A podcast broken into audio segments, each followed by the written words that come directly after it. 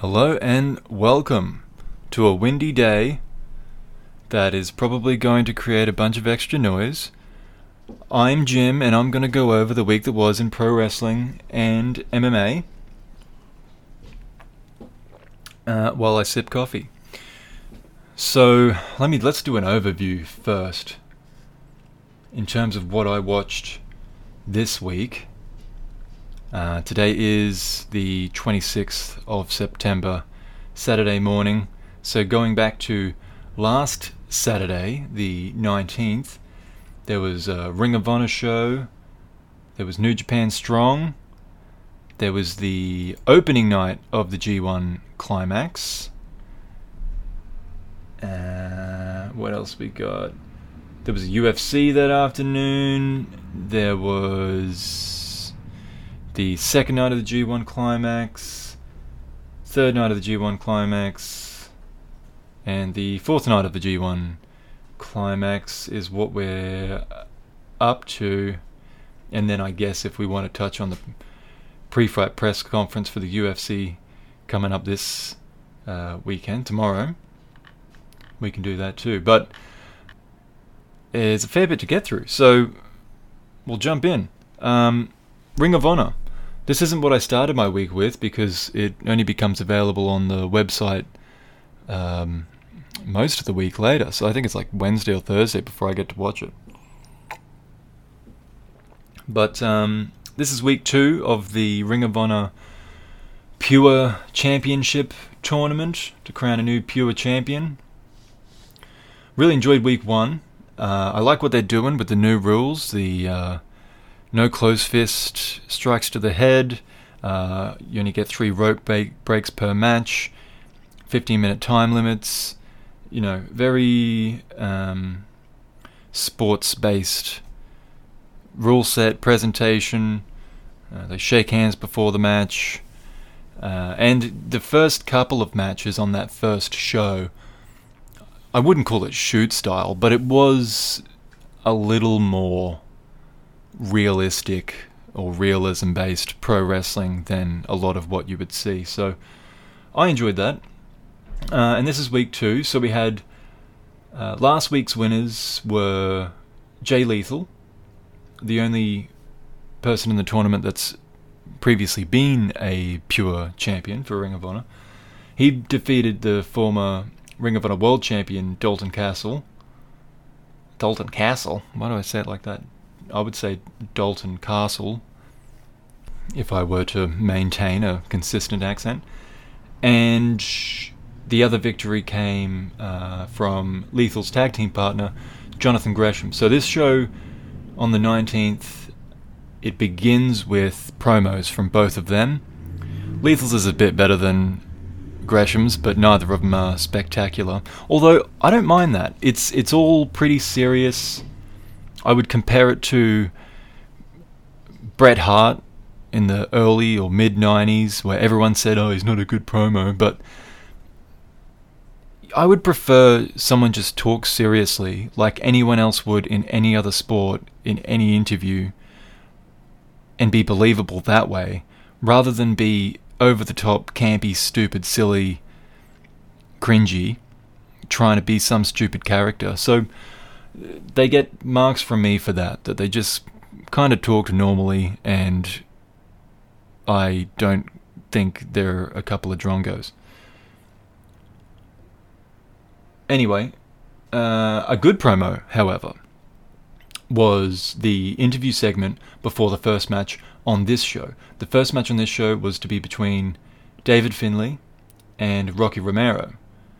And I got to tell you, on paper that that match doesn't really get me going, but this promo I thought was really good. So it's the same as the first episode. They've got the multiple cameras, sit down interview, um, cutting away to highlights and whatnot. And Finlay goes through his uh, about being a fourth generation wrestler, about his tough start in the New Japan dojo, about his recent shoulder injury and the long road back for that. Um, and it actually it it's the most interesting he's been to me in a long time. Um, he considers Romero a, a, mentor of his, but he also knows him very well, so he's confident he can win. He starts talking about his finisher. He starts talking about a leg submission he's working on. Um, so that was really good. Romero talks about the early days of the LA dojo, working with Antonio Inoki, doing that catch wrestling, and saying that's prepared him really well for this tournament, and um, that uh, this is going on his resume, that this is something people are going to remember him by, and he's uh, yeah looking to get past Finlay. So Finlay does during the match target the knee and his new submission appears to be a modified figure four, which is instead of the two opponents facing each other when the move's locked in, Finlay's kind of at a right angle instead, and he uses his foot rather than the bottom of his shin to apply the pressure. So it's not exactly groundbreaking, but at the same time, it's fine. It's like it's not a silly move either. So uh, yeah, it doesn't get anywhere though. Um, Rocky gets out of it. Rocky gets a warning for throwing a punch. I didn't even see it. I went back and replayed it a couple times. I couldn't even see where the punch was. So Rocky protests, and I, you know, I don't know if that was genuine or not. If he was really like, "What the hell, referee? I didn't punch anyone," or if I'm just blind and I missed it. But in any case, um, they, they actually there was a couple botches in the match. Um, Finlay uses up his second rope break with a, uh, an armbar from Romero. Big backbreaker goes close to a win for Finlay, but the last shot finishes the job. So Finlay advances to face Jay Lethal in the semi final. Uh, next match is Delirious versus Matt Sydal. I haven't got a lot to say about this because well, let me tell you what I've got to say about it. Uh, Sydal, in so it's the same interview, um, you know, set up before the match. Sydal talks about his memories of wrestling with Delirious.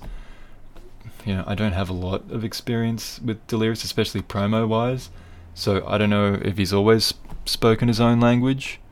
Um, I mean, it's creative, but it just was kind of cringy to me, to be honest. Um, yeah, right. And then they just kind of had a pro wrestling match. It wasn't really in that, uh, you know, it, it wasn't based with any kind of realistic mat wrestling or anything. It's, it's I don't think that's really what these guys do, uh, and at all. So, um, locks in a Cobra Clutch, which is Delirious's own move and wins with that. So that's a that's something. And they keep referring to Sydal's third eye. I don't know what that is either. Again, I'm not. I'm new to this. I should maybe I should have prefaced. I I haven't been keeping up with Ring of Honor at all. I heard about this tournament. It's right up my alley. So obviously, Ring of Honor's not been doing a lot anyway, given the pandemic. But um, recently, but yeah, I'm not keeping up. But I mean, before that, I would only really watch Ring of Honor when New Japan was involved. So yeah, this show wasn't as good as the first one, but I'll keep watching. I'll watch the tournament. Um, yeah, we'll see. Okay, so Sydal's going to face Gresham. Anyway, let's move on. New Japan strong in the L- LA dojo. Uh, the commentary for this is not my favorite. They've got an upcoming tournament called Lions Break Crown that will feature the eight participants in the first match. And it says in the little vignette they prepared that the winner receives an opportunity. At what? I don't know. They didn't tell me. Um, so, yeah, alright, cool. The first match is between all of the participants in this uh, in this this tournament, Lions Break Crown. So Danny Limelight, who I've been impressed with, he's pretty cool. There's Logan Regal, uh, Clark Connors, who I like as well. Adrian Quest, Jordan Clearwater, otherwise known as the Tall One. The DKC, he's got a lot of energy. Barrett Brown's got a look to him, and uh, Blake Christian. They all look like geeks, though, pretty much. I mean, I'll just be honest. Um, particularly the second team, actually. Yeah. Uh, sorry, guys. I would have thought they would have liked Clearwater the most, though, given he is the tallest. But he's the guy that ends up getting pinned. Regal, or Rigel, it might be Rigel, blind tags in and hits a, one of those kind of big delayed jumping DDTs because he's half the bloody size of Clearwater, so he has to do it that way. Uh, yeah, he, he wins by pinfall. There you go. Next match was PJ Black and Rocky Romero versus Fred Rosser, formerly known as Darren Brown. Uh, so what was his name? The the the primetime players. Darren something. Uh, what was his name? Darren something. Darren. Darren something. I think it was Darren something. Anyway, um, he looks good though. He got um, oh sorry, and Mysterioso is his partner, the luchador that's been on this show from the beginning. Um, yeah, Fred Rosser looks good. He's playing the big man, which uh, he looks the part against Rocky at least. It, it, it. I mean, look, hey, I'm no. I don't want to judge too harshly here, but I believe Rosser has had some kind of breast surgery, so his nipples are in a different place than where they once were. I googled this because I'm a normal adult, and it it appears that well, all I found on it was, unfortunately, was just kind of a Reddit post about his nipples being weird. And it just seemed to be that they were really low. Um, I think he, if, if I had to guess, I think he was probably a bigger guy and he lost weight. You know, he was, he had some, he was a bit of a tub tub and he lost some weight and he got fit and he got in shape. But, you know, the skin was still saggy, so that's what his nipples are connected to, and down they go. Um, but he's a handsome lad, so he's gone and picked him up from the bottom of his boobs, and uh, now they're, I guess, where they're supposed to be. So I don't know if it looks weird because it's different, or if it looks weird because it might be a bit of a botch on the surgery. I think it just looks normal. I don't know. Or maybe they're not his real nipples. Maybe they're like, we can't save these. So they just created new ones. Maybe they're just cigarette burns. I don't know. Um, the uh, it, it's it's not uh, the pixel count isn't good enough on my feed to be able to make a really accurate assessment. So anyway, um, I'm I'm I mean it's I'm not making fun. It was I I didn't like that he was made fun of. That that's what I all I could find. That someone kind of made pointed out that it looked weird. So then he's obviously felt uh, insecure about it and gone and got something done. But he looks great. He looks great. Um, and not just uh, physically and in appearance wise. He, he, looks good in the ring. Like he, he's um, yeah. I don't know. They maybe they can do something with him. The final match was ACH and Alex Zayne versus Tama Tonga and Tangaloa. Zayne kicks out of Guerrilla Warfare, which is an average looking double team move that the Guerrillas do. And then he counters the attempt at the fatality, the double power bomb that they do. Him and ACH try to isolate Loa, but uh, he fights back by botching a catch, although he recovered pretty well. Zayne jumped at him and Loa kind of. He jumped too low and Loa couldn't really hold him up properly, but he turned him into a. He turned it into a side slam, so, you know, I mean, that's all he could really do fair enough. Um, and then he hit his finisher. He's got kind of like a Samoan driver, I think, that he uses. So Loa pin Zayne, and uh, the Guerrillas go backstage to cut a bad promo, and then Kelly and Koslov sign off at the end. Uh, and they actually shed a little bit of light on the Crown tournament that I think all it awards you is that you won the crown tournament. I don't think it gets you anything else. So I don't know what winning a tournament that's just made up and is between a bunch of geeks means, but mm, okay, you know, they're trying. Anyway, here we go. The big stuff happens now. Saturday night was New Japan G1 Climax 30 opening night at the Edion Arena in Osaka. There is no English commentary available, or at least not live. I think they've been adding it shortly after, but I haven't been watching these late enough to listen to any English commentary on it. And frankly, I don't think I would anyway, just because I don't need to hear Kevin Kelly on the phone calling over the top of wrestling he you know is watching on his television. It doesn't sound very appealing to me. Um, pretty healthy crowd in attendance, but uh, they're still only allowed to clap rather than make any noises, uh, or any noises with their mouth anyway. So before every uh, block, or on, on every show before the block matches begin, there's one match, and it's between one, oh sorry, between two of three young lions. So the first one's Yuya Uemura versus Yota Tsuji, and uh, Tsuji has the winning record over Uemura because they've fought dozens of times at this point.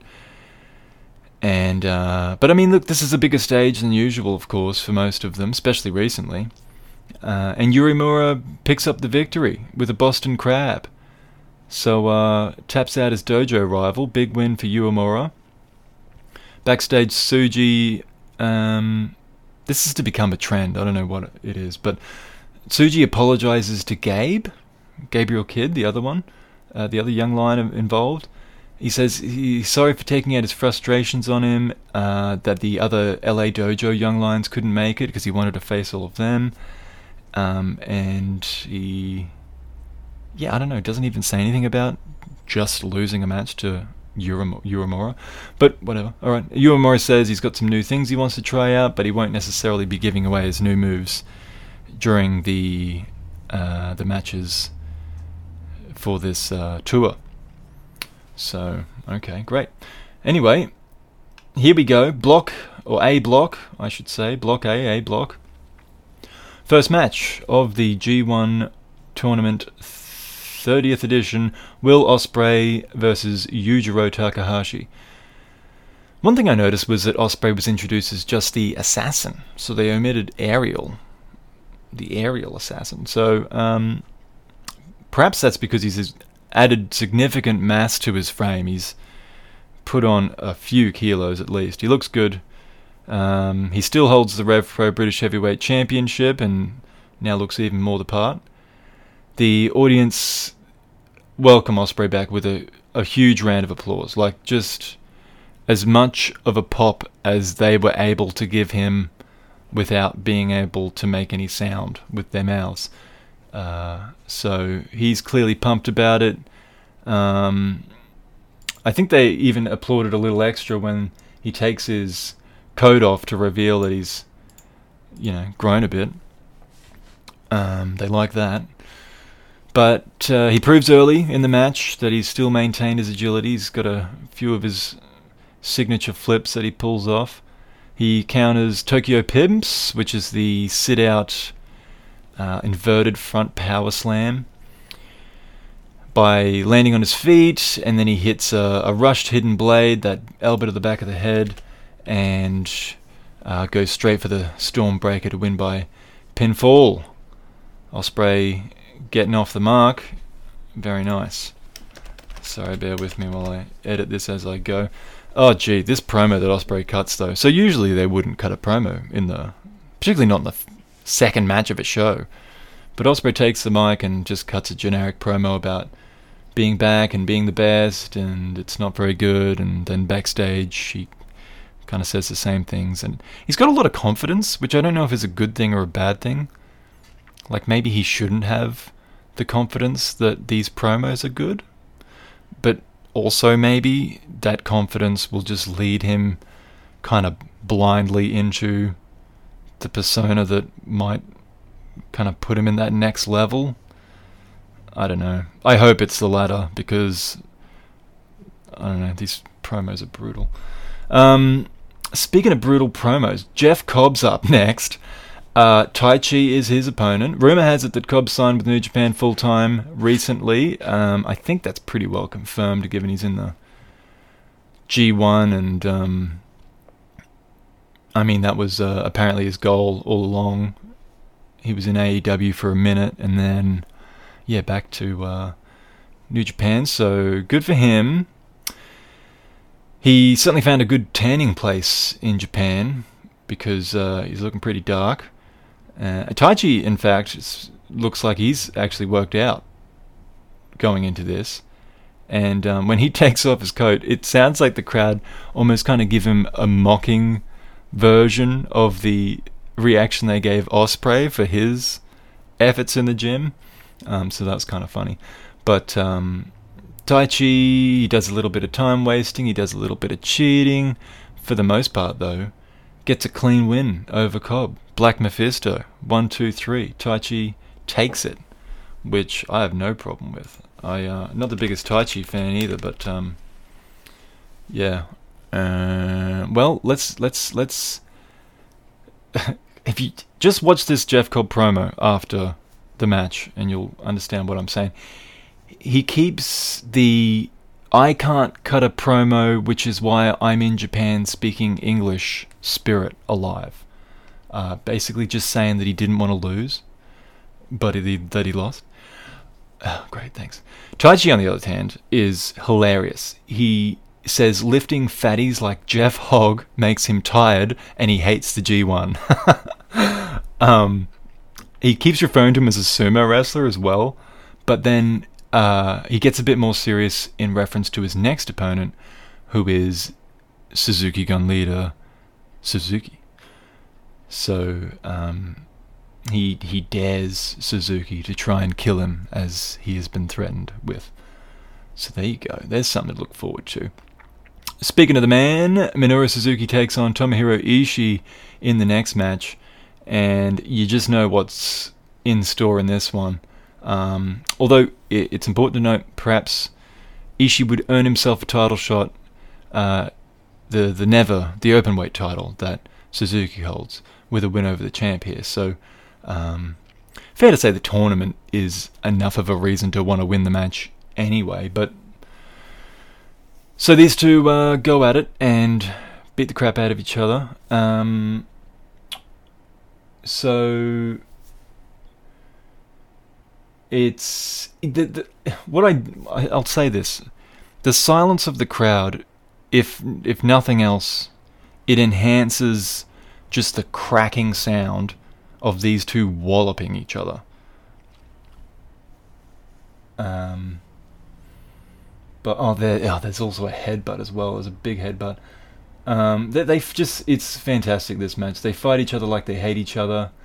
Um, although it did also make me think, what a cool tag team they would make. And they can just do this to everyone else. But um, Suzuki does this kind of interesting back takedown and sinks in the, the hooks to try and secure the sleeper. Ishii wriggles free. The first pile driver attempt was countered, but Suzuki ends up dropping Ishii with the second one, making the cover and winning the match. So, uh, yeah, Suzuki wins, and backstage, just with the most menacing of Suzuki looks, simply states to the cameras, Taichi's next.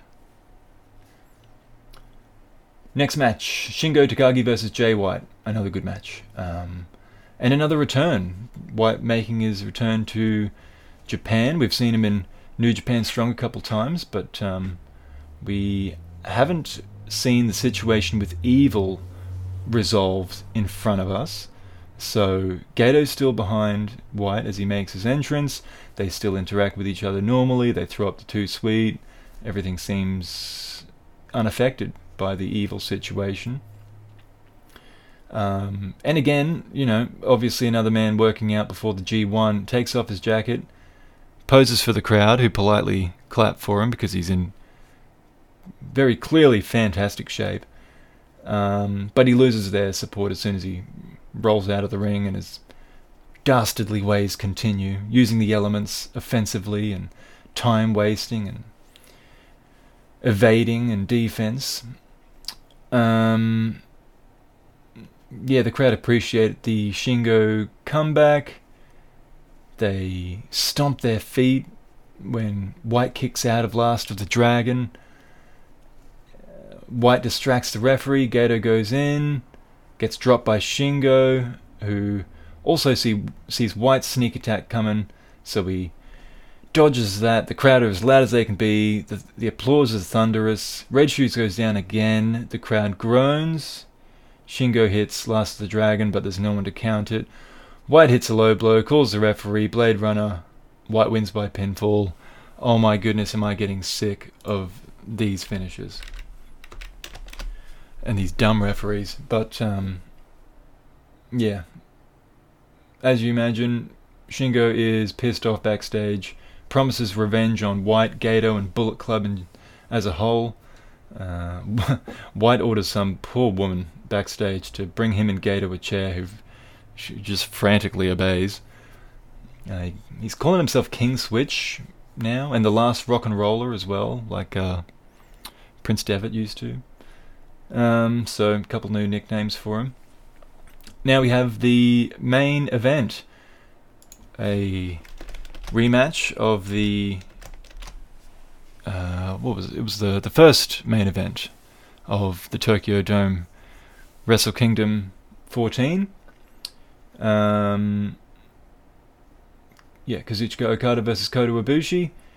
They start at pace, which is good given you know how long these guys could go. So they want to fit plenty in. They don't uh, fuss about. They get straight in. Um, Ibushi has an unsteady moment on the top rope, but still manages to leap to the corner and give Okada a Frankensteiner. That was pretty impressive. Um, Ibushi goes for the Bomaye, but runs into a second tombstone, which is quickly followed up by the money clip, which Okada is still persi- persistently trying to make something of. Ibushi powers out eventually. It's about the 20 minute mark when a Rainmaker is attempted. Uh, it's counted into a kick and then a knee, but then a drop kick comes the other way from Okada. Uh, another flying knee is followed by the Kamigoye, and Okada stays down. Um, quite surprisingly, the crowd is surprised. I was surprised. Ibushi gets him pretty early on. Uh, it, it, just seemed a bit cut short. Um, although, having said that, I have no problem with them mixing up the match lengths for less predictability because New Japan's I mean, it's not necessarily a bad thing, but New Japan's predictable very often. So, um, I mean, it wasn't an early finish in terms of the time frame. It was probably like 22 minutes or something. But um, yeah, it was. Uh, it just felt a bit cut short. But anyway, Ibushi wins. He's thankful for everyone that came out to see the show. This is him on the mic after the match. Uh, his finishing statement is a bit odd. He said, "I will become God." And then he tries to clarify this backstage by saying, uh, you know, uh, some people think um, Tanahashi and uh, Nakamura are gods to him, but no, no, not that. That's not what he's trying to be. What he's trying to be is to become a god with a capital G. So. Oh my god. Sorry about that. That um oh my god was me realizing I left something in the oven. But it turned out great.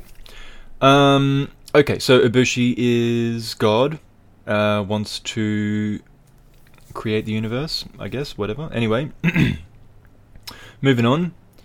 UFC was the next day. UFC on ESPN Plus, number 36, in the Apex facility in Las Vegas. they really pushed the grudge between the main eventers. So this was uh, main evented by Colby Covington and Tyron Woodley, which is a pretty big fight for ESPN Plus. Apparently, Woodley spent the whole pre-fight press conference answering every question with "Black Lives Matter," um, and Colby Covington is super MAGA Donald Trump supporter, so he is all lives matter um, so yeah, pretty political, uh, political edge to the grudge, but they hated each other anyway. Former teammates, I think.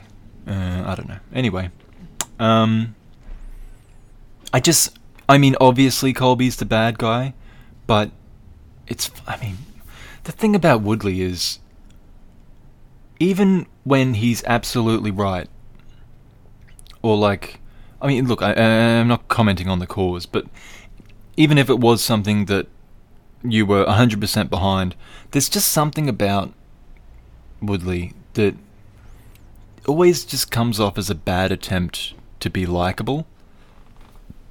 I'm probably just biased, but I don't know. I don't think it's an abnormal opinion. It's not like he ever popped a pay per view buy rate, and maybe that's why he's on ESPN Plus. But anyway, um, uh, I'll, I'll run through the main card matches here. We had Kevin Holland defeating Darren Stewart with a split decision. Stewart had a dominant third round, but the first two went Holland's way. Um, Holland was actually super um, honest in the post fight interview. He said he thought it was a draw and he'd be happy to run it back, but he also threw his hat in the ring if Maia were to, or someone were to pull out um, in the, the Maia and um, Khamzat fight, I think is what they're setting up. Um, I don't know. That guy fights on this, or Hamzat? I don't know. There's a few guys from that region that uh, have hard to pronounce names, and I'm still learning how to follow exactly. That was at middleweight. so at um, women's strawweight, Mackenzie Dern and Randa Markos had a well, they had a fight. Um, it was pretty one-sided. Markos, though, he, she has an interesting record in the UFC. Since debuting, she's had the longest streak of never having the same result twice in a row.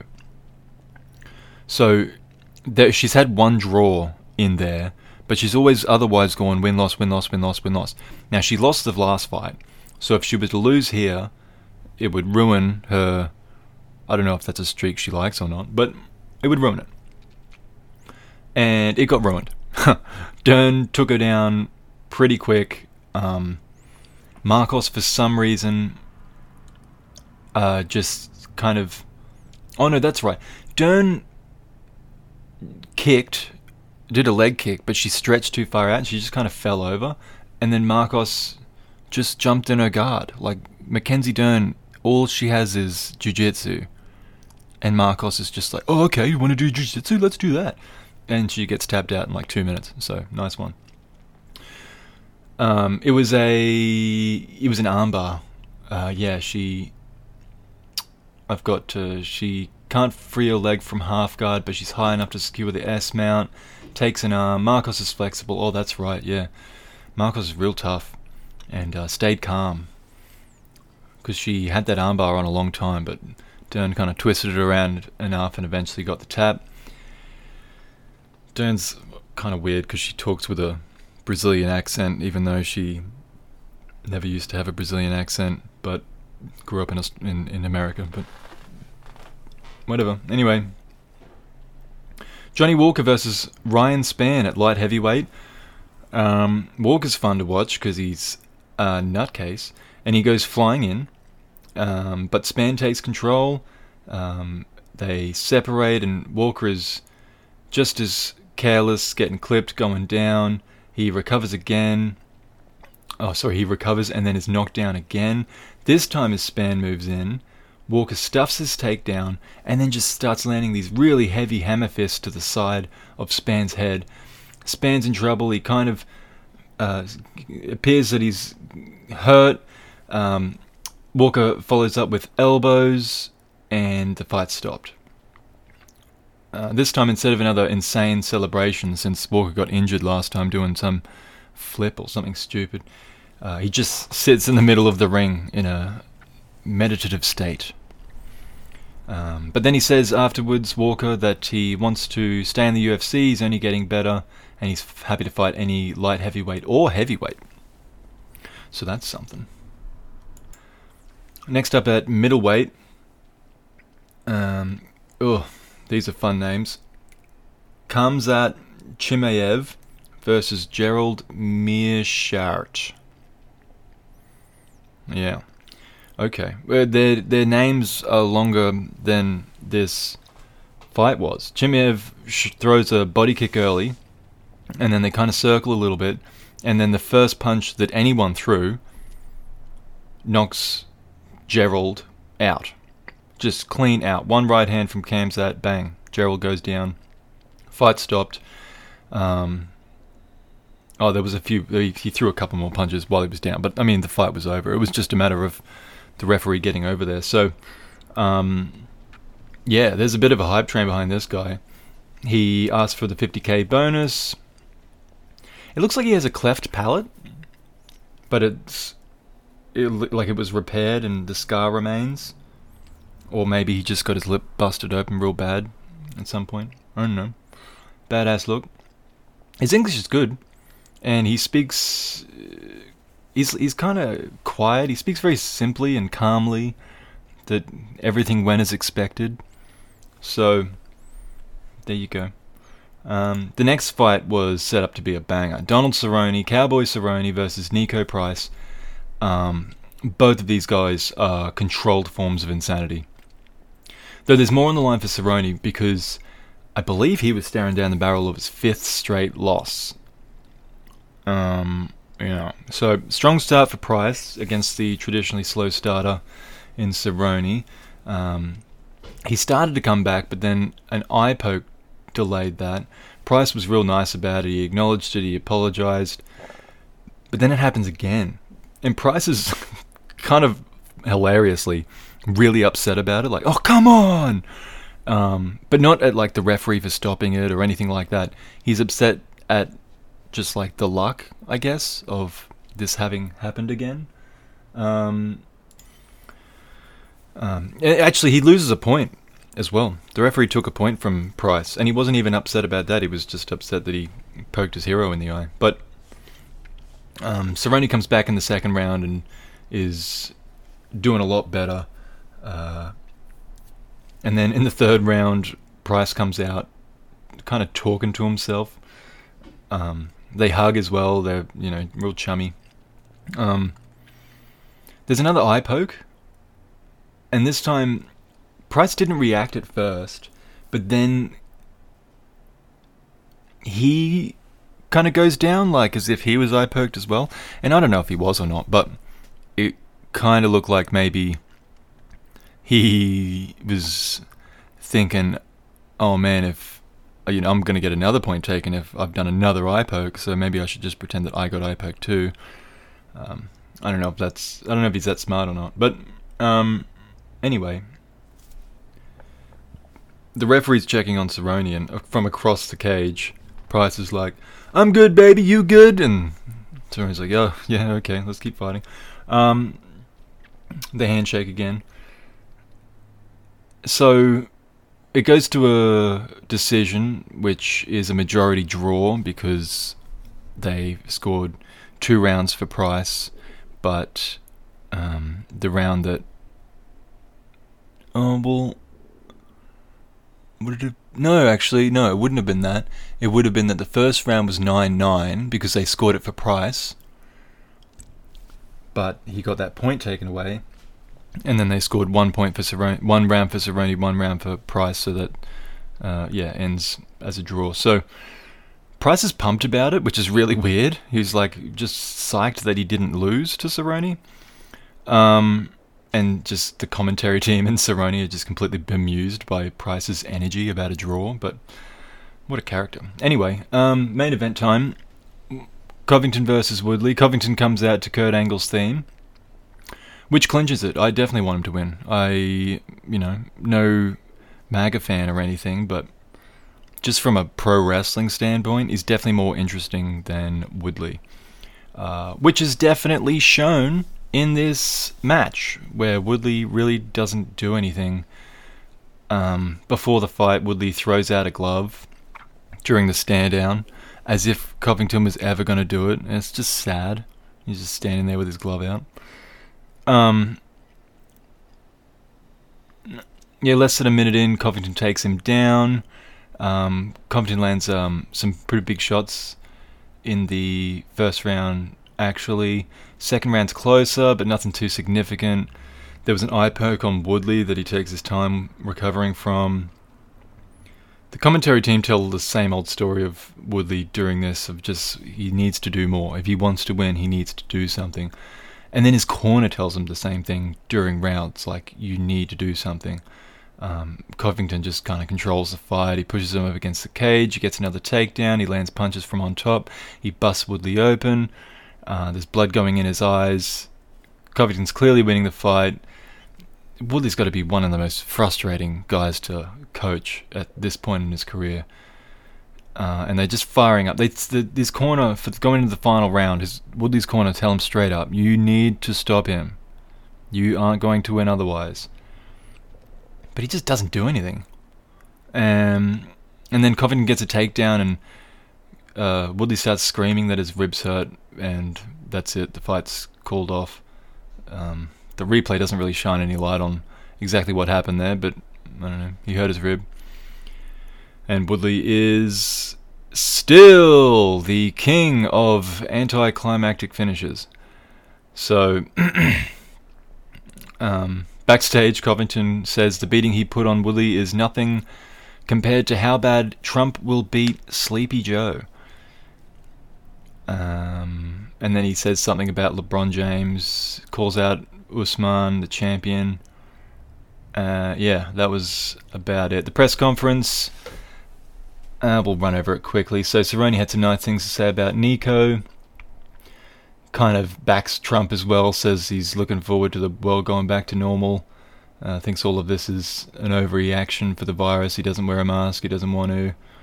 Um, so not exactly a babyface promo, but I guess that depends on your politics. Price said he felt bad about the eye pokes, but he had a lot of fun and he wants the bonus so he can feed his five kids. Uh, he also calls a main event between them a rematch. He said he's happy to do the main event. It should be a rematch. Uh, sorry, it should be a main event. Dana White comes out. He says there's a performance of the night for a couple of the undercard fights, uh, Dern and Khamzat. Says Woodley didn't show up. Just knows that it was a rib injury. Not sure why. Thinks he should retire. Um, says Gilbert Burns is next for Usman, so Colby isn't next, but he's up there. He would consider a fight between Colby and Masvidal. Um, and he was also thinking about talking to Cowboy about retiring. Uh, really likes Khamzat, thinks he's special, and says uh, Colby is a he pushes the needle, so to speak. He's he's a a bit of a draw as a bad guy. Um, and then speaking of draws, things Adesanya versus Costa is a going to do a great pay per view number and be fight of the year. So um, then Colby comes out and just he starts by talking about Woodley and Masvidal's ex-wives. That's how he starts his press conference. Um, he says he wants the world title or the BMF title. It calls Woodley a spineless coward and a woke little bitch. Um, yeah, not really holding back, old uh, Kobe there. Colby, sorry. Says he's a company man. Um, reminisced about how Trump called him. Trump, Donald Trump, President of the United States, called Colby before the fight to say that he's his biggest fan. Apparently, he called him after as well. I didn't see that part of the press conference, but yeah. Um, and then the, the the last question for Colby is uh, the schmo, who's kind of this um, I don't know mockery of a journalist, but he's just he's a, a parody, I should say, of a journalist, and um, he brings out the best of Colby cringe, just talking about his women and his yachts and whatever else. But uh, that's enough of that fake MMA shit. Let's get back to the wrestling. Okay, three New Japan shows. Let's go. We had still in Osaka, B Block. Well, actually, before that, Gabriel Kidd uh, tapped out to a Yota Tsuji Boston Crab.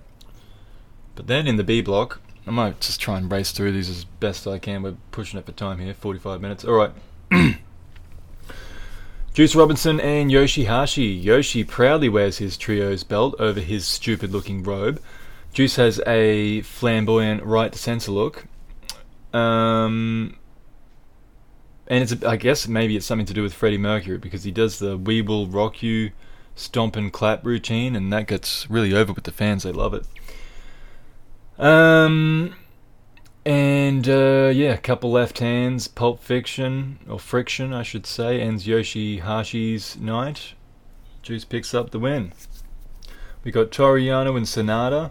New outfit for Sanada as well. A uh, spiky silver futuristic coat and a tiny skull mask.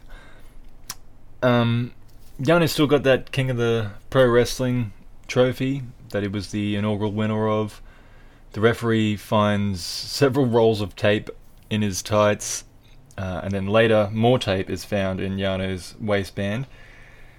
Last year, Sanada won this match by leaving Yano locked in the Paradise Lock uh, up on the ramp and just having him counted out. It looks like they try to do that again, but for whatever reason, Uemura frees Yano. So Sanada goes to tie up Uemura for that, and then Yano tapes them together in kind of that three legged race deal. And he runs back to the ring and gets revenge on Sanada, who couldn't get back in time. So Yano picks up the win for this one. Silly match, but whatever. Uh, Hiroki Goto versus Kenta. This is a rivalry that continues from the start of the year, or maybe it was the end of last year. But they they had a, they were the match on the first night of Wrestle Kingdom, I believe. They target each other's arms. Kenta forces a submission with a crossface. It is unclear whether or not his US Championship briefcase was on the line when I watched this, but later I realized that it uh, it's just like any other title. So any victory over a champion in the G1, it doesn't the title doesn't change hands, but it earns you a shot. So same thing. Uh, Kenta wins. Uh, Zack Sabre Jr. versus Evil. Dick Togo is with Evil, lends his assistance at different stages of the match, including when Zack has Evil tied up and Togo's distraction makes him release the hold. The referee goes down shortly after. Togo attacks, everything is evil, is countered into a sneaky Zack Sabre Jr. pin, and the Brit steals the victory. Fantastic, because I hate that interference referee bump rubbish. So good on you, Zack Sabre Jr. Evil and Togo vehemently dispute this decision to no avail. Too bad, see you later. So backstage, Evil continues this dispute. Uh, Zack's a little more, more upbeat though. He says, um, this is a great line. He starts his promo with, Hey, Evil, happy Halloween, dickhead. um, he says his next opponent's Naito, who's uh, the number one dickhead in the company, and he has beaten the former double champ. Now, the next time out, he'll beat the current double champ, earn his shot at the title, meaning he can take the rest of the tournament off, citing his need to worry about the tag division as well. So, uh, economical from Zack Sabre Jr. He, uh, you know, he beats the champion. He knows he gets his title shot. So, you know, why bother with the rest of the tournament? And the main event Hiroshi Tanahashi versus Tetsuya Naito, the Battle of the Bad Knees. Tanahashi hits a high fly flow to the outside on a standing Naito. Uh, Naito also survives a long Texas cloverleaf. Uh, Destino attempt is countered with multiple twist and shout neck breakers. The sling blade is followed by a high fly flow attempt, but Naito slowly rises. He takes it as a crossbody, but then a second high fly flow misses. A running Destino connects, but Tanahashi kicks out. The crowd are into all of this, despite it moving a little slowly. But I mean, it was a really good match. Um, Naito hits the full wind up Destino to win the main event, and oh, yeah, they both uh, stay down for a long time in the center of the ring. Naito, the winner of the main event. Let's move on. Hokkaido Prefectural Sports Center. Gabriel Kidd versus Yuya Uemura was the opening match for the uh, second round of the A block. Uh, Uemura does his double underhook vertical suplex and uh, picks up the win over Kidd.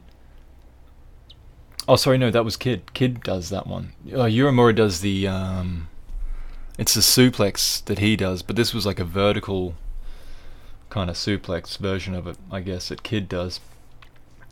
Um, and what have we got? Yuma is angry about it all, about losing. Says he'll prove his worth. Kidd is an normal, uh, just just just an awful promo.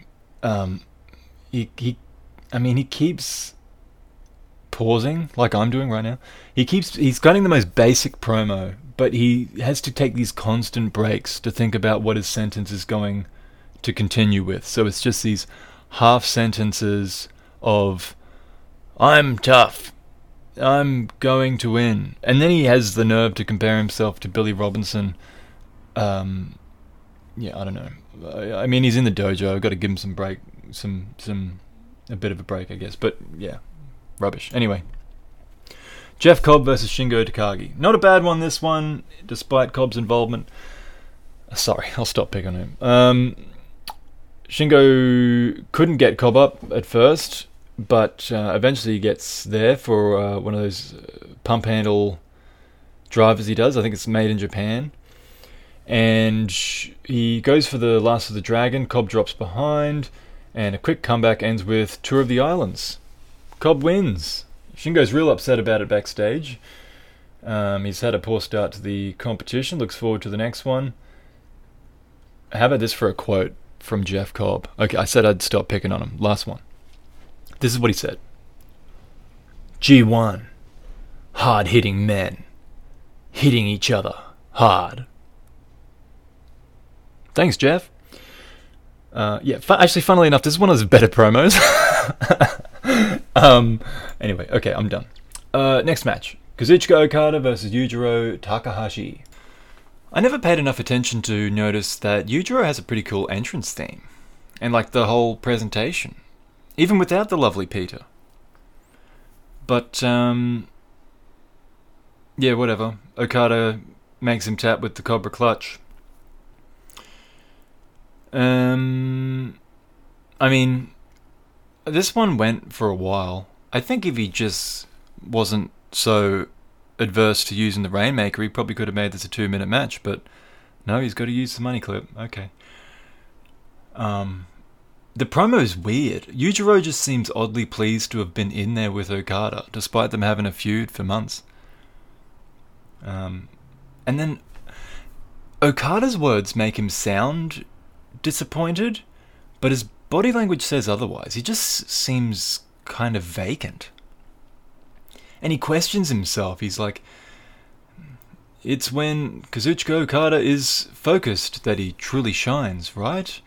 You know, next is next up's Jay, and he's kind of trying to tell himself that that's what'll fire him up. It's a, a big match with Jay White.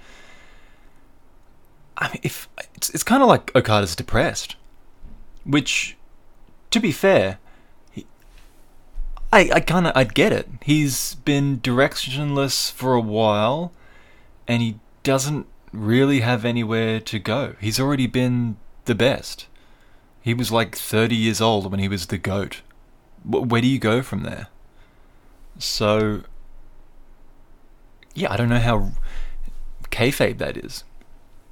Anyway, here's a good one Minoru Suzuki versus Taichi. So, the referee makes a mistake of getting between them early on and pays for it dearly. They both. They're, they're, they're going at each other. They exit the ring. They both grab chairs. They're swinging the chairs at each other. Taichi wins that battle. Um, but once the chairs are out of the way, Suzuki starts controlling the fight until Taichi throws him on his 52 year old head. Follows that with Black Mephisto. He's got some badass back suplexes, does Mr. Taichi. Um, but yeah, then he hits Black Mephisto, and um, there it is. Taichi beats his leader.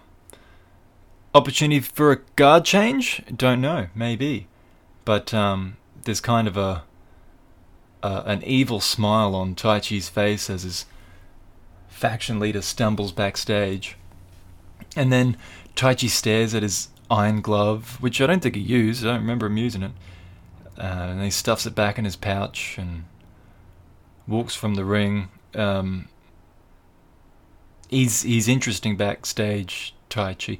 Suzuki, he just kind of laughs That's his promo. He just ah, just walks off. And then Taichi, he's coy, but he's serious. He downplays the victory, but uh, at the same time, he's like, I won because I'm stronger. It doesn't matter who the boss is. But, you know, you could tell he was saving himself from saying more than he wanted to say.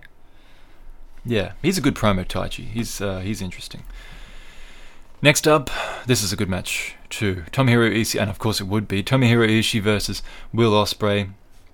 Ospreay's an idiot. Calls him a little bitch at the beginning of the match. it's like slapping him in the corner. So uh, yeah, paid for that pretty quickly. Um, yeah, Ishii just kind of stops pretending that Ospreay's elbows are capable of damage and just starts battering with his mini tree trunk arms. Um, and then there was a headbutt later on. That was a bad one. I mean, I mean, it could have just been a great sell. But oh man, it looked like Ishii smashed Will's jaw with a headbutt. Um, so I guess he knows what little bitch means. You know, his English is good enough to know that Ospreay deserved a receipt. But um, actually, that was after Ospreay countered the brainbuster, so he might have just been more offended that Ospreay got out of his move. But uh, yeah, uh, anyway, Ospreay comes back. He hits the hidden blade, hits a stormbreaker, wins the match. Um, unfortunately, Ospreay backstage does cut a promo, proclaims himself Billy the Goat. That's a cool name. Um, and says he wants to main event Wrestle Kingdom as a double champion. Yeah, that's uh, that's that's a good goal. Nice one. All right, main event: Kota Ibushi versus Jay White. This was pretty funny at the start. White's like berating the audience with Ibushi, kind of mocking chants because he knows that they can't do the chant; they just have to clap. He's like, "No, no, no! Stop clapping, Ibushi." uh, but you know what? It's it's it's it's kind of made I don't know, funnier or sadder or meaner that the crowd is so obedient. Like, can you imagine him doing that with an American audience? They would all just be like, okay, Ibushi, shut the hell up. Like, kind of. Yeah, but no one, there's not a peep from the audience. They just continue clapping. Um, but, uh, oh, gee, I don't even want to talk about it. So, Gedo distracts Dum Dum Red Shoes by pretending he's going to throw the towel in. And so White low blows Ibushi. And then there's a little bit in between, but then he hits the Blade Runner, wins the match. These. I don't want to swear too much. These effing referees. I'm so over them being so stupid you know what? I'm I'm gonna save it because I'm sure there's one more match. I want to get through this. Sorry, one more card, and I want to get through this. And I'm sure there's going to be an opportunity for me to blow up about it later. So let's just finish this one off. So White's gone crazy. Uh, so he's he's cutting his promo after the match. He's just laying there. He's clapping, kind of sarcastically, I guess. And it's just, I mean, I'm pretty sure he's speaking English, but it, I couldn't even understand what he was saying. And he speaks like me, more or less. Uh, he's just he's breathless. He's rambling. It's all rather maniacal. Um, yeah, I don't know what's going on with him, but I I don't. I'll say this: I don't really like it. I don't like that. Um, it's like like that Bray Wyatt thing where they they think that laughing a lot makes you crazy. It sucks. Don't do that. It's so overplayed. just laughing at everything. Oh, wow, he must be insane. No, he's just a dope. So please don't do that, Jay White. I like you, despite your BS antics. Okay, calm down. Alright. Oh, then Ibushi backstage is just dejected for having lost to Jay twice in a row in two big matches. Obviously, the first one being at Wrestle Kingdom. Uh, yeah, alright, last one. Hokkaido still. Uemura and Tsuji back at it again. Um, so, of course, Tsuji wants his win back. He hits a hard spear and then fires up like Sloth from the Goonies. Nearly knocks himself out with a running power slam, which, you know, usually a running power slam you'd turn to the side, but he does it straight on and like lands on his head, but he pops straight back up. And um, then he stacks Uemura. Uemura. It's a hard name to say. It's a weird one. He sh- when he goes on excursion, he should be called Tony or something. Um, anyway, then yeah, he stacks uh, up a pin. That didn't work. He goes into a Boston Crab and just, gosh, they make that move look great. Uemura is like really trying to get out of the way. He's clawing at the ropes. Nut can't get there. Yota just sits straight down and just, you know, turns his back into a C shape. Bang. See you later. Yeah, he taps. That was it. Okay. Um, Oh, and then actually, when he was getting down Yota, he. Before that, though, actually, I've had this. He had this real, like, all is right in the world kind of smile on his face, smile on his face as he gazed down at Uemura, who's just obviously, you know, he just tapped out, he's lying down on the canvas. But then as Yota jumped out of the ring, he kind of checked his knee, like he hurt his knee jumping out. So I hope that's nothing. Um, and uh, Gabe Kidd was at ringside giving him the evil eye, but Yota doesn't even look at him. Which is funny given how apologetic he was just like a few days ago toward Gabe Kidd. Um, and then another weird promo from Tsuji after this. He reminisces about fighting Hanare. This guy's a space cadet. But anyway, I really like him though, by the way. He's my favorite young lion out of everyone. Yota Tsuji. That's my man. Okay, B block, back at it. Here we go. Hiroki Goto versus Sanada. This wasn't bad.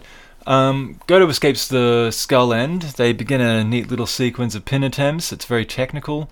Sanada hits the Ushigoroshi. That was pretty cool on Goto because he he countered it himself earlier.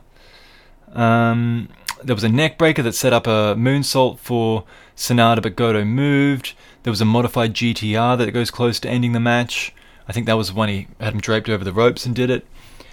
Um, but uh, Sanada just keeps going for the skull attempts. Goto keeps reversing them into, uh, you know, different, or trying to reverse them into different types of moves. He hits a, a GTW, which is the fireman's carry of the GTR, the version, fireman's carry version of the GTR. And then uh, after that, I think it was right before that, he just he hits a normal GTR, wins the match with that.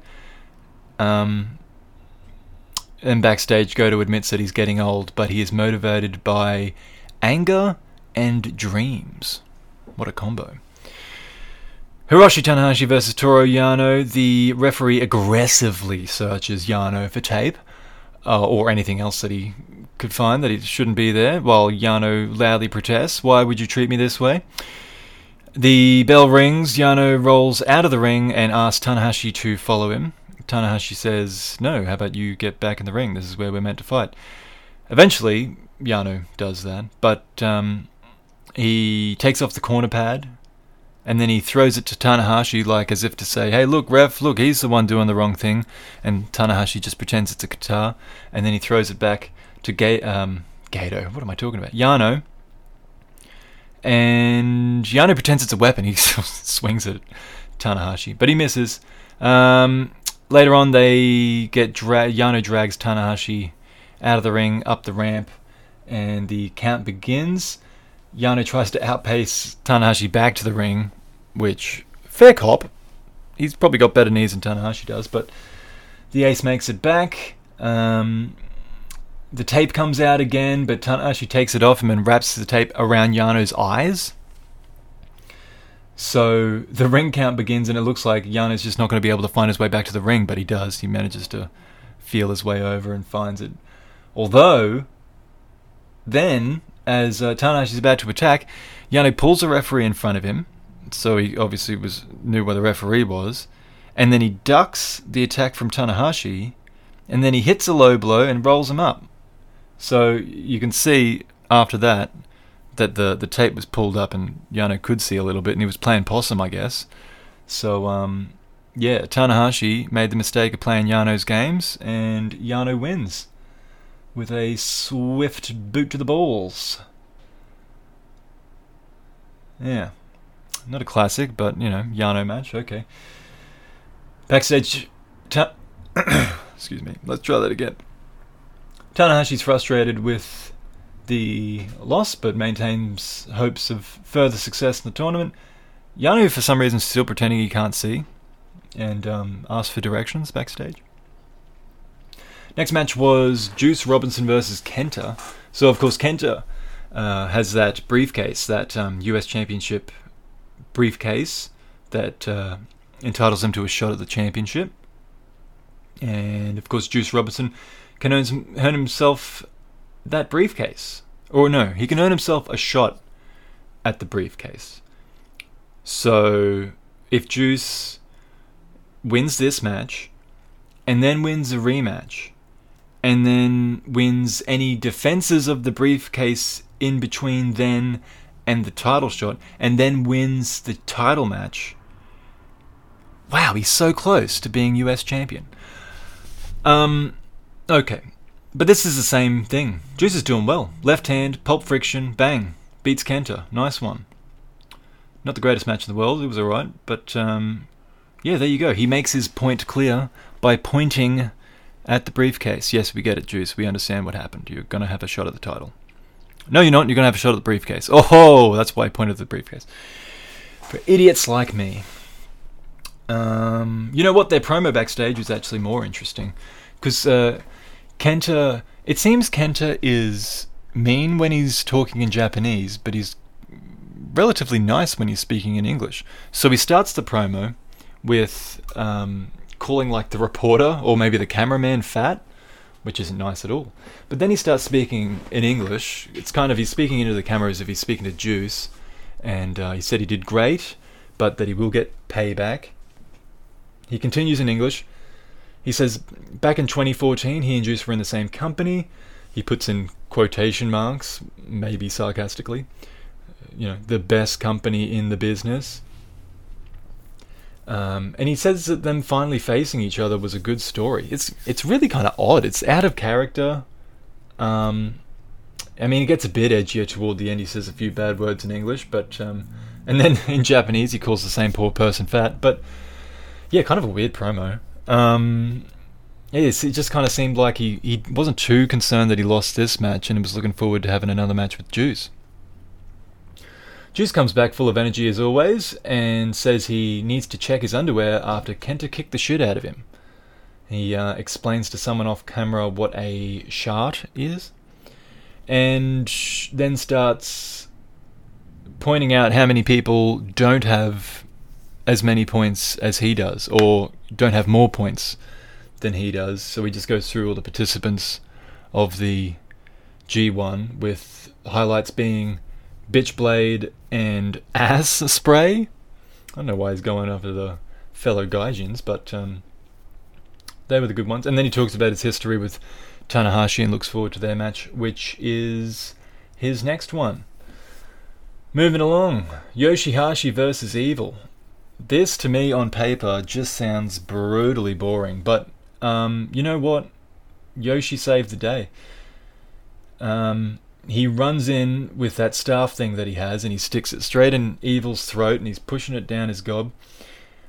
Um, and uh, yeah, he has a proper go, does old Hash Browns, but um, Evil's comeback is almost just kind of mocking him. Like, oh yeah, really? Is that what a punch feels like from you? Nice one. Though in fairness to Yoshi, he's uh, he he really actually pretty much dominates this match. Um, he's fired up, and he locks in the the butterfly lock, and I guess it must not hurt too much because Evil is in that thing for a fair while. He tries at one point to pull on Yoshi's ear to escape, so that doesn't work. Um, and then, uh, yeah, I don't know. I guess Yoshi maybe realized that this wasn't working, so he switches to kind of a hammer lock, and then that's when Evil manages to scrape his way to the ropes. But uh, yeah, Yoshi threw everything at Evil, um, and it only took uh, interference from Togo, who hit Yoshi in the back with the chair, and then he's using his choky cord while. Oh, you know how I said I wanted to go off about the referees earlier? Maybe I'll just do it now. What was this? Evil just has the referee. He's just he's like basically hugging him in the corner while Togo literally chokes like with a cord. That's what like hitmen use. Chokes Yoshi-Hashi for I I mean at least like 30 seconds. That's a long time if you sit here and one, two, three, four, like at least maybe a minute. I don't know. Too long. What is the referee doing? Oh, hey, Evil Lance. It's so nice to be up and close to you. What are you doing? Weren't you meant to be wrestling a match right now? What are you doing? Just disqualify him. They're such bitches. What authority can you possibly try to pretend that you have if you're not willing to use it at all? Ah. And you know what? It's that might not even be the worst thing about this. It's that a former champion, this guy they were meant to be making a world champion of, and he's got to resort to this crap to beat Yoshi-Hashi, who otherwise kicked his ass. What is this about? This really annoyed me. And I mean, it's kind of a shame because Yoshi-Hashi, Yoshi Bloody Hashi, just dominated a former IWGP double champion, no less. So I mean, it was, I mean, it, it was a cool match if you're a fan of his, but then Evil like when like you know, so yeah, he gets choked, um, and then he not only that, he then low blows Yoshi-Hashi because the referee's now hiding in another corner for some unknown reason after this has all happened. And then he hits his SDF, the um, everything's evil. What a and then he and then evil has the nerve to be like, "Ha yeah, I beat that guy." Jesus. What a rubbish match.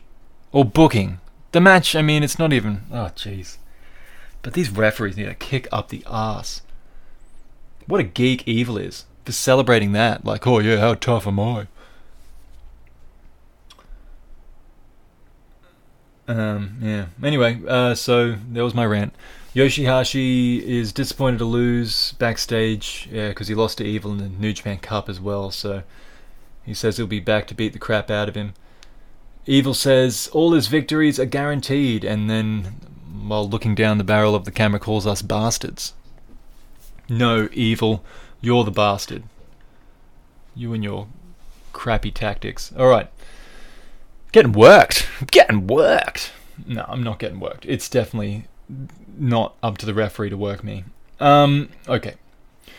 Tetsuya Naito versus Zack Sabre Jr. is the main event, and yeah, this one, I guess what you'd expect. Although you can pretty much say that about nearly every match in New Japan. It's not hard to tell what's going to happen in these ones most of the time, apart from the uh, finish necessarily. Um, but uh, yeah, pretty good technical.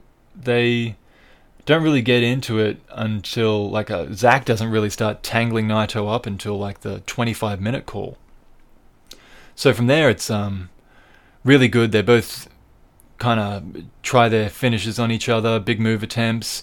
Uh, Naito hits the running Destino. Zack gets out of the wind up attempt version of it. He hits the Zack driver. Um, Zack goes within a whisker of victory with multiple consecutive pinfall attempts. But then when he goes for another Zack driver, he instead eats another Destino, which Naito then uses to set up the full version, winds him up, Destino, wins via pinfall. So that's two wins for Naito. He um, signs off, does little more than thank the fans, and then does the roll call. Backstage, Zack says, Well played, dickhead, before accepting that uh, he'll have to earn his title shot the hard way by winning the tournament. Uh, Naito believed that this match was possibly going to be the highlight of his tour, so he he kind of gives Sabre credit that he always has a, a real tough match with him. Um, he laughs a little bit about Goto beating Sanada, calling it a miracle, but is confident that it won't happen when Naito faces Goto in the next round. He looks further forward than that, in fact, despite admitting that he shouldn't have. Um, proclaiming that he'll get an easy win over Sanada as well. That's nice of his friend. And um, then he tells Goto if he wants to beat him, he should go work out under a waterfall. I don't know what that's referring to exactly, but it's pretty funny. Oh, geez, look at that. 1 minute 15. That is enough. Um, although it's right here, I may as well press on and talk about it quickly. Uh, the press conference for the UFC coming up this weekend. Dominic Reyes, Jan Blachowicz, and um, Paulo Costa are all fighting for a championship. The first two fighting for the vacant light heavyweight championship. Paulo Costa fighting for Adesanya's middleweight championship. They're all on a beach, the uh, Fight Island beach. Um, Paulo and especially Izzy are kind of just bickering back and forth pretty immaturely. Um, the light heavyweights are more mature, but they're also boring. Um, yeah, I don't know. Not a lot went on with this one, but when they did the face-offs, Costa has his black belt on, and um, he brought a Adesanya a, a little white belt, which Sanya snatches out of his hand and throws it at him, and Dana freaks out, gets between them, they get dragged apart. So there's uh, some bad blood there, but um, it should be a really good fight, whether that's fake MMA or not. And that's about it. I have a sore throat from all this talking. Um, big week has gone. Big week ahead with that UFC, the rest of the G1, uh, seeing what happens in Ring of Honor, and um, I guess we got another New Japan Strong if we care enough about that. But um, thanks for listening, and until next time, have a good one.